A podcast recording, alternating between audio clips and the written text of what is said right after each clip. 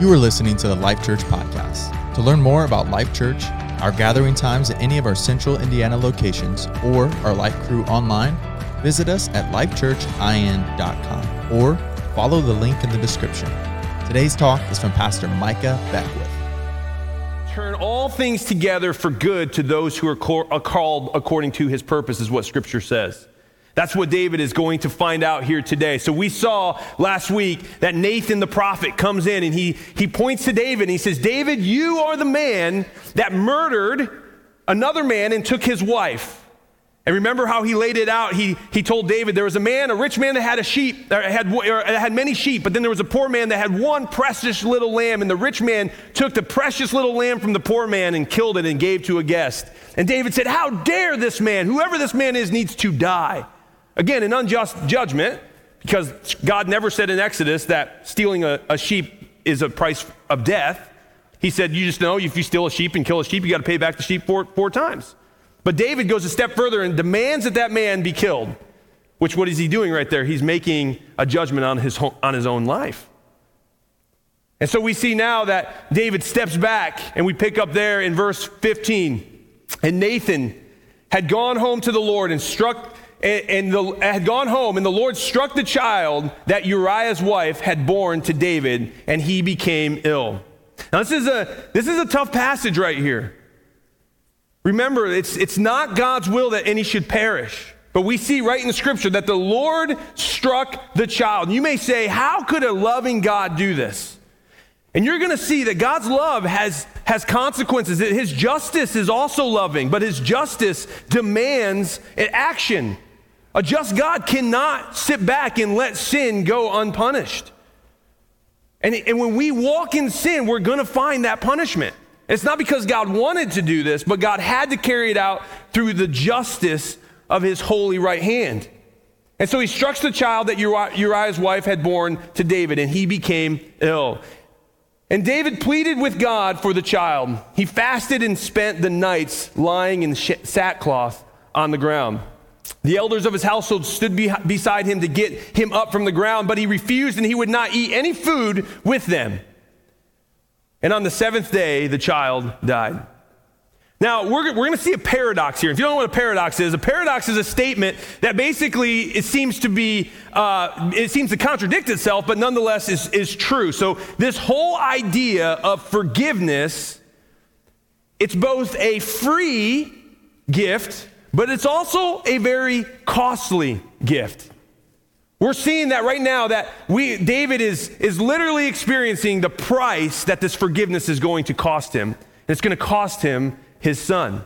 A son of David was the substitute for his sins.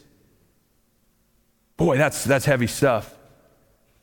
And again, it is not God's will that any should perish is what scripture says. But because of free will, remember God is the God of liberty.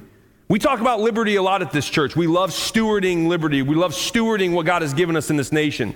But remember, when God put the tree of the, of the knowledge of good and evil in the Garden of Eden, you could say, Lord, why did you put that tree there? If you would have just left that tree out, we would have none of this nonsense going on in our culture today. We'd still be, we'd still be like shooting hoops with Adam, right? Not wearing any clothes, which is completely weird, okay? no, now everyone's got, oh, seriously, Micah? Come on, man, on the mental image. But serious, like that's, we wouldn't have any of the sin or the nonsense or the shame or the, just the junk filling our lives in our world today had God not put that tree in the garden. But for the sake of liberty, this is how much God loves liberty. He literally knew what was going to happen, but he said, Liberty is so important that I'm going to put this tree in the garden. You Adam and Eve, you, man and woman, you need to steward this gift of liberty well. God, I would say the second greatest gift that God has ever given mankind, second to him, him giving of himself, is the gift of free will, the gift of liberty. Which America, our, our, our, founders understood this. They, this is why America has become a great nation. It's not because we're something special, it's because we understand who is behind the gift of liberty. And so we walk down that path, and God says, You're honoring me, I'm gonna bless you. But if you dishonor me, I cannot bless you.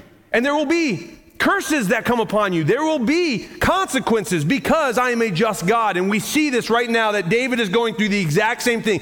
He is living the high life. And remember, I take you all the way back to chapter 11. We're in chapter 12, but the beginning of chapter 11, if you weren't with us, this is the this is the crux of how all of this happened. It says, "And in the springtime when all the kings go out to war, David stayed home." He should have been at war with his men, and he wasn't because he got lazy and he got complacent because it was good times. And he stayed home. And what happens? When he stayed home, he got up late. He went out to his balcony. He saw a beautiful woman taking a bath. Her name was Bathsheba.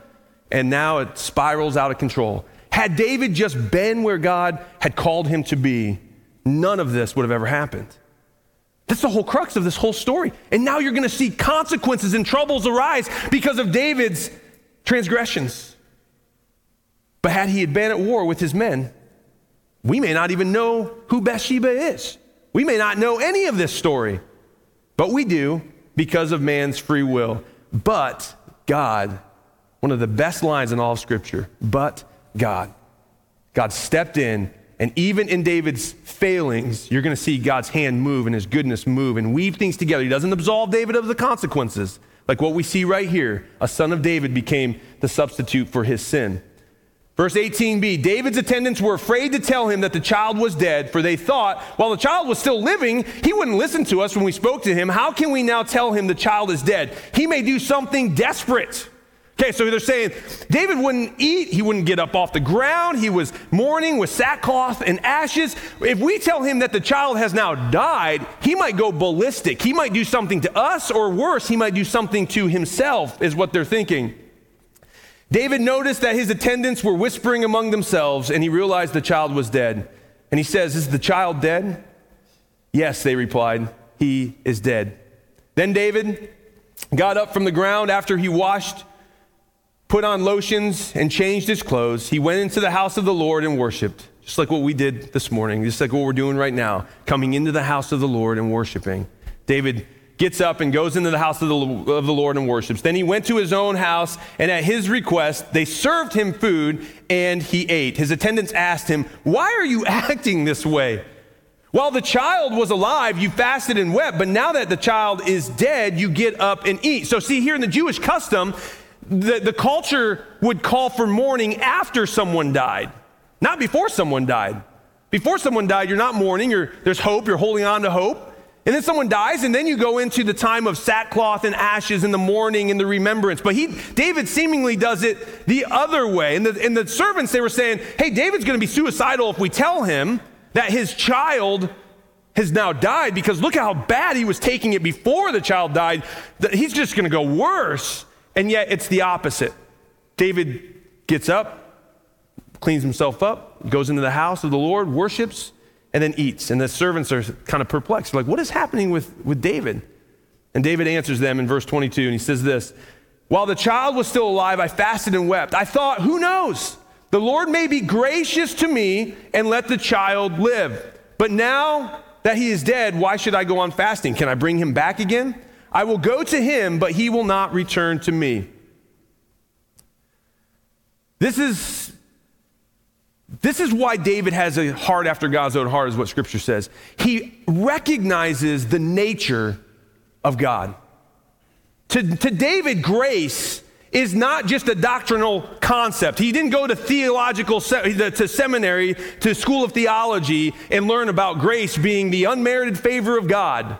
Right? Being, he, he recognized that grace is the nature of God. We, we sometimes hear the word grace, amazing grace, how sweet the sound that saved a wretch like me, right? We, we know that song. But do you really understand that grace is in God's nature? David, what he was doing here, he was saying, he was saying, this is not just a concept that God deals in. This is God's very nature. He's a gracious God. Maybe if I go to him he will forgive me. He will forgive the child. He will remove the consequences. He will, he will pour out lavish amounts of grace on me in this moment when I desperately need Him. David was interceding, he was interceding for his child. David's intercession for the child was based upon his understanding that God is a gracious God. Not just God deals in grace, but God is grace. And church, that's to me, I, I, I oftentimes forget this. I know God's gracious, like I know it up here, but I don't really know it. And I think that God has to do, I've got to do something in order for God to bless me. That's not the nature of our God. Our God loves you. He wants to pour himself out on you, and he is all grace wrapped up in one holy triune God. There's a story I want to read to you. It's an amazing story about one of the greatest kings that ever lived on earth in about 300 BC or AD. There was a, it's a man, his name is Alexander the Great. Okay, so we, we've seen, you know, the Greek, the Greek king, he was, he was a conqueror. He conquered the whole known world when he was just even still, a, in our culture, considered a young boy or a young man, you know, in his 20s. And he's, he's at the height of his power, at the height of his success.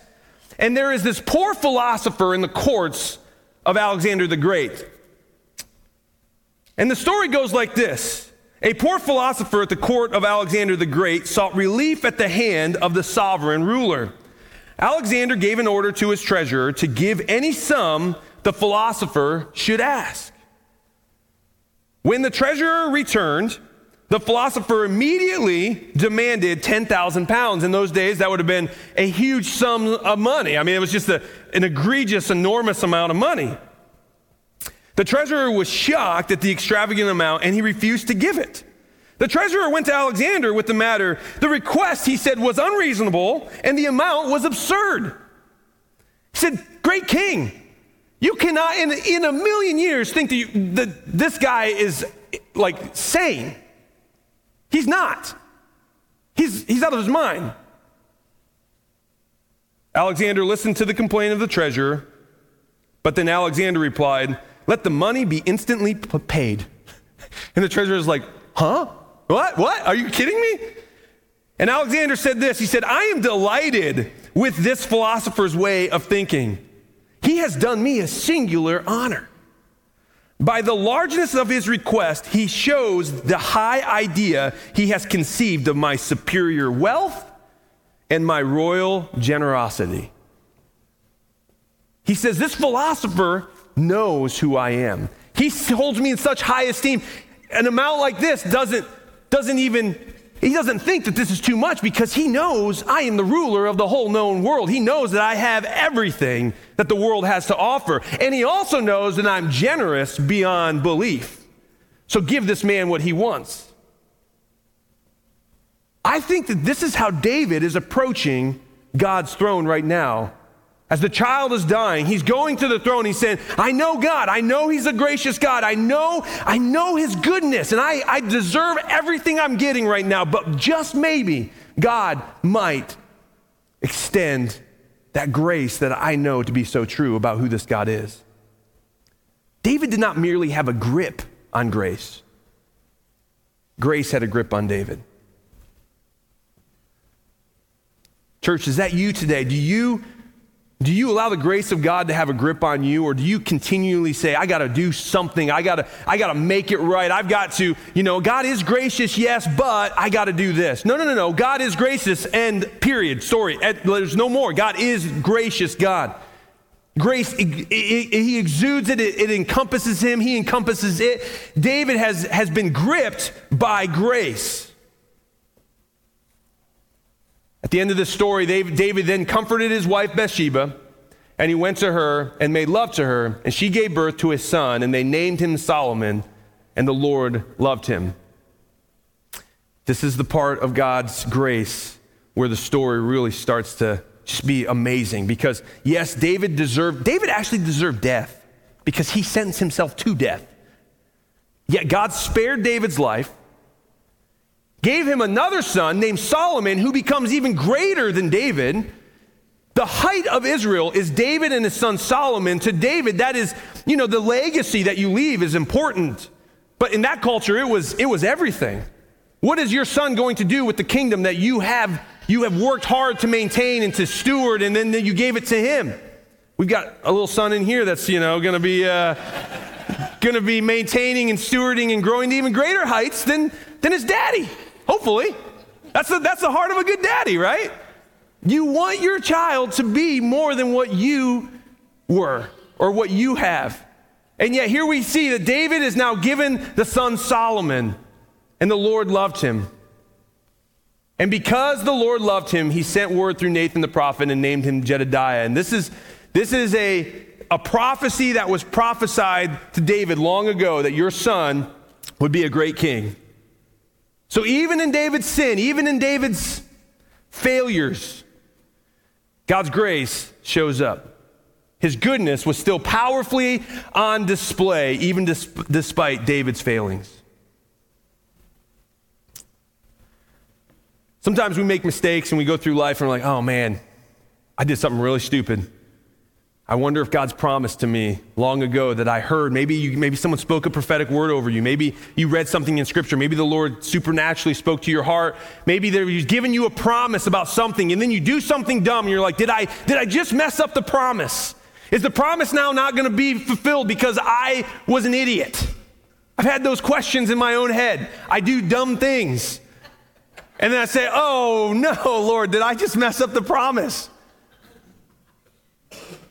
And yet, a repentant heart like David has, the Lord's promise still came to be.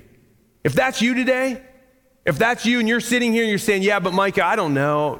Like, you don't know what I've done and God couldn't use me. No, no. If you have the heart of David, you recognize your faults, you recognize your failures, you come back to a God of grace, you come back to the God who is all grace, his promise is going to remain true in your life. And I don't want this passage to be something that excuses your wrongdoing. It's not meant to be that. This, is, this passage is not an excuse for you to go on and keep on sinning. You know, James talks about this in, in Scripture. It says, you know, if you, if you have grace in your life and you go back and you keep sinning, it's like someone who looks in a mirror and then walks away and forgets what they look like. You know, you, you're not excused to just go on and sin, but you see that this passage will help you get beyond the despair of your sin. It's not an excuse to sin, but when you make a mistake, you don't have to fall prey to the devil's pit of despair. That's how the devil works a lot of times. He'll whisper in your ears, Yeah, God can't love you because X, Y, and Z. God can't use you because X, Y, and Z. God's promise isn't going to come to pass with, with your life because you did this. I hope we remember this passage of Scripture say, if God can still bless David and, and honor his promise, even through David's disgusting sin. Remember, he took another man's wife, and then he tried to cover it up by murdering that man. And then he goes a whole year almost without feeling any guilt, seemingly, until Nathan comes in and says, You're the man.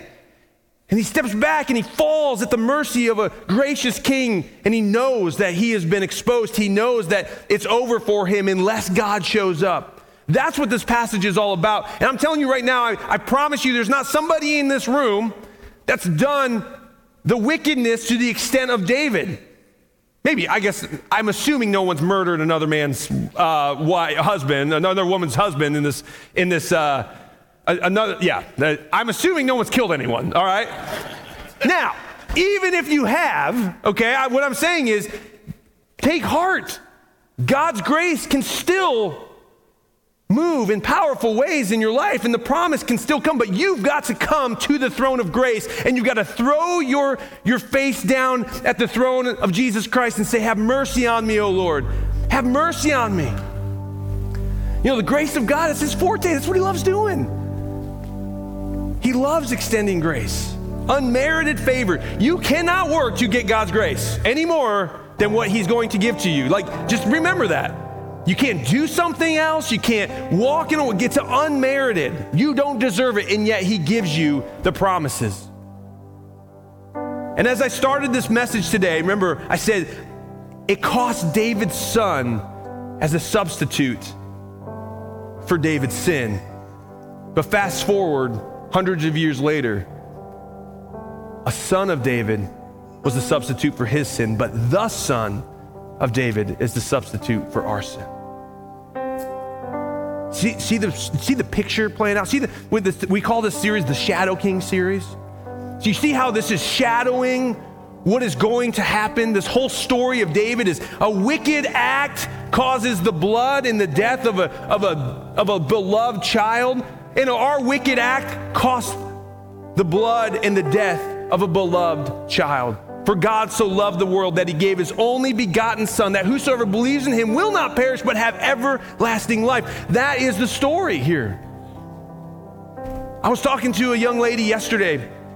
I was doing a wedding, and, and she was telling me that she, she came out of the, the Muslim faith. And she's now a Christian, and she, she's on fire for the Lord. Like about a year ago, she found Christ, and she is just walking with God in such a powerful way. And you know what she said? She says, I always had to go to God in the Muslim faith. But when I found Jesus, he came to me. I've never known a God that comes to me and rescues me. I thought I had to go to him and do something. That's the story of David and Bathsheba and Uriah and the death of David's son. It's about a God who has not allowed you to stay and remain in your wickedness and just go, walk away in utter despair, but he came to you to rescue you. If you would, turn with me to Psalm 51. This is the passage of scripture that David wrote during this time. He goes before the Lord in this seemingly in about these seven days where the child was struck ill. And he writes this amazing prayer of forgiveness. He writes this amazing prayer asking the Lord's grace to cover him. And it says this, and we'll read the whole chapter together, but just let it soak into your heart. Let this be your prayer, church. Be gracious to me, O God, according to your loving kindness, according to the greatness of your compassion blot out my transgressions. It's like the philosopher in the court of Alexander the Great. According to the greatness of who you are, O King. Wash me thoroughly from my iniquity and cleanse me from my sin. For I know my transgressions, and my sin is ever before me. Against you and you only I have sinned and done what is evil in your sight so that you are justified when you speak and blameless when you judge. Behold, I was brought forth in iniquity, and in sin my mother conceived me. Behold, you desire truth in the innermost being, and in the hidden part you will make me know you will make me know wisdom. Purify me with hyssop, and I shall be clean. Wash me, and I shall be whiter than snow. Make me to hear joy and gladness. Let the bones which you have broken rejoice.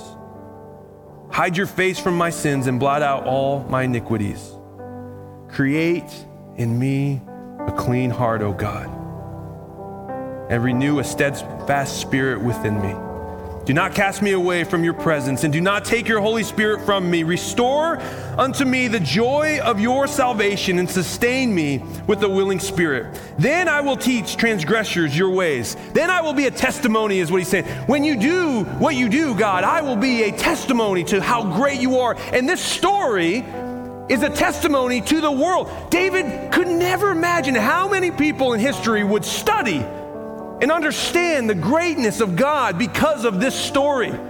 He thought he was dead. He thought it was over for him and for his kingdom and for his family. And yet, God, but God. And the prophetic words that David spoke here, then I will teach transgressors your way, is happening today, this very morning in 2023, thousands of years after this story. Transgressors like us are still learning the ways of God because of David's contrite heart. And sinners will be converted to you. Deliver me from blood guiltiness, O God, the God of my salvation. Then my tongue will joyfully sing of your righteousness. O Lord, open my lips that my mouth may declare your praise. For you do not delight in sacrifice, otherwise I would give it. You are not pleased with burnt offerings. He's saying, My works cannot win your favor. And if they could, I would do it but they can't. The sacrifices of God are a broken spirit, a broken and contrite heart, O God, you will not despise. by your favor, do good to Zion, build the walls of Jerusalem. Then you will delight in righteous sacrifices and burnt offerings and whole burnt offerings. The young bulls will be offered on your altar. What we are doing here today, church, is bringing a sacrifice of praise. We enter in to the courts of heaven. God loves our sacrifices, but He wants you to recognize that it's not your sacrifices that make you holy and just. It is the blood of Jesus Christ, and only Jesus, nothing but Jesus, can cover your sins and take it away and allow the promises of God to come flooding back into your life. I'm going to invite the prayer team down right now, and we're going to sing this song, Create in Me a Clean Heart. We're going to literally declare scripture by our voice singing and uniting together as one. And if you're in this room today and you've struggled, you said, Pastor Micah, I have struggled with receiving God's grace. Today's the day. Let the grace of God cover you. Let the hyssop wash you whiter than snow. The hyssop is the blood of Jesus. That's the prophetic look. God doesn't want good works. He's not, that's not going to be what sets you free. Just like David said, you, if I could give you offerings and sacrifices, I would have done it. God wants you to receive the blood today and let it go. When Jesus went to the cross, he paid for your transgressions. When you pay for something, does it become yours? Yes. But you know what we do as Christians often and, and as people in the world who are trying to desperately claw their way back into good graces with God, thinking that they can do that? They constantly take what God had paid for and they take it back and they say, Nope, I'm taking it back. It's my mistake, God. It's my, it's my issue. And God saying, Hey, stop doing that. I paid for that. It's rightfully mine. Your sin is not yours anymore. Now walk in freedom. Praise God. But that's a hard one for us to get, get to sometimes. And if that's you today, we're going to have a time where you can just come and let the prayer team pray over you. Let them intercede. Say, hey, I'm just wrestling with grace. If you've never accepted Jesus as your Lord and Savior, they'll walk you through the prayer. You can get set free today. If you were encouraged by today's talk, be sure to rate us, share with a friend, and hit subscribe on Spotify, iTunes, or wherever you stream your podcasts. Our mission is simple come to life, connect to grow, find your purpose, make a difference. Thanks for listening to the Life Church Podcast.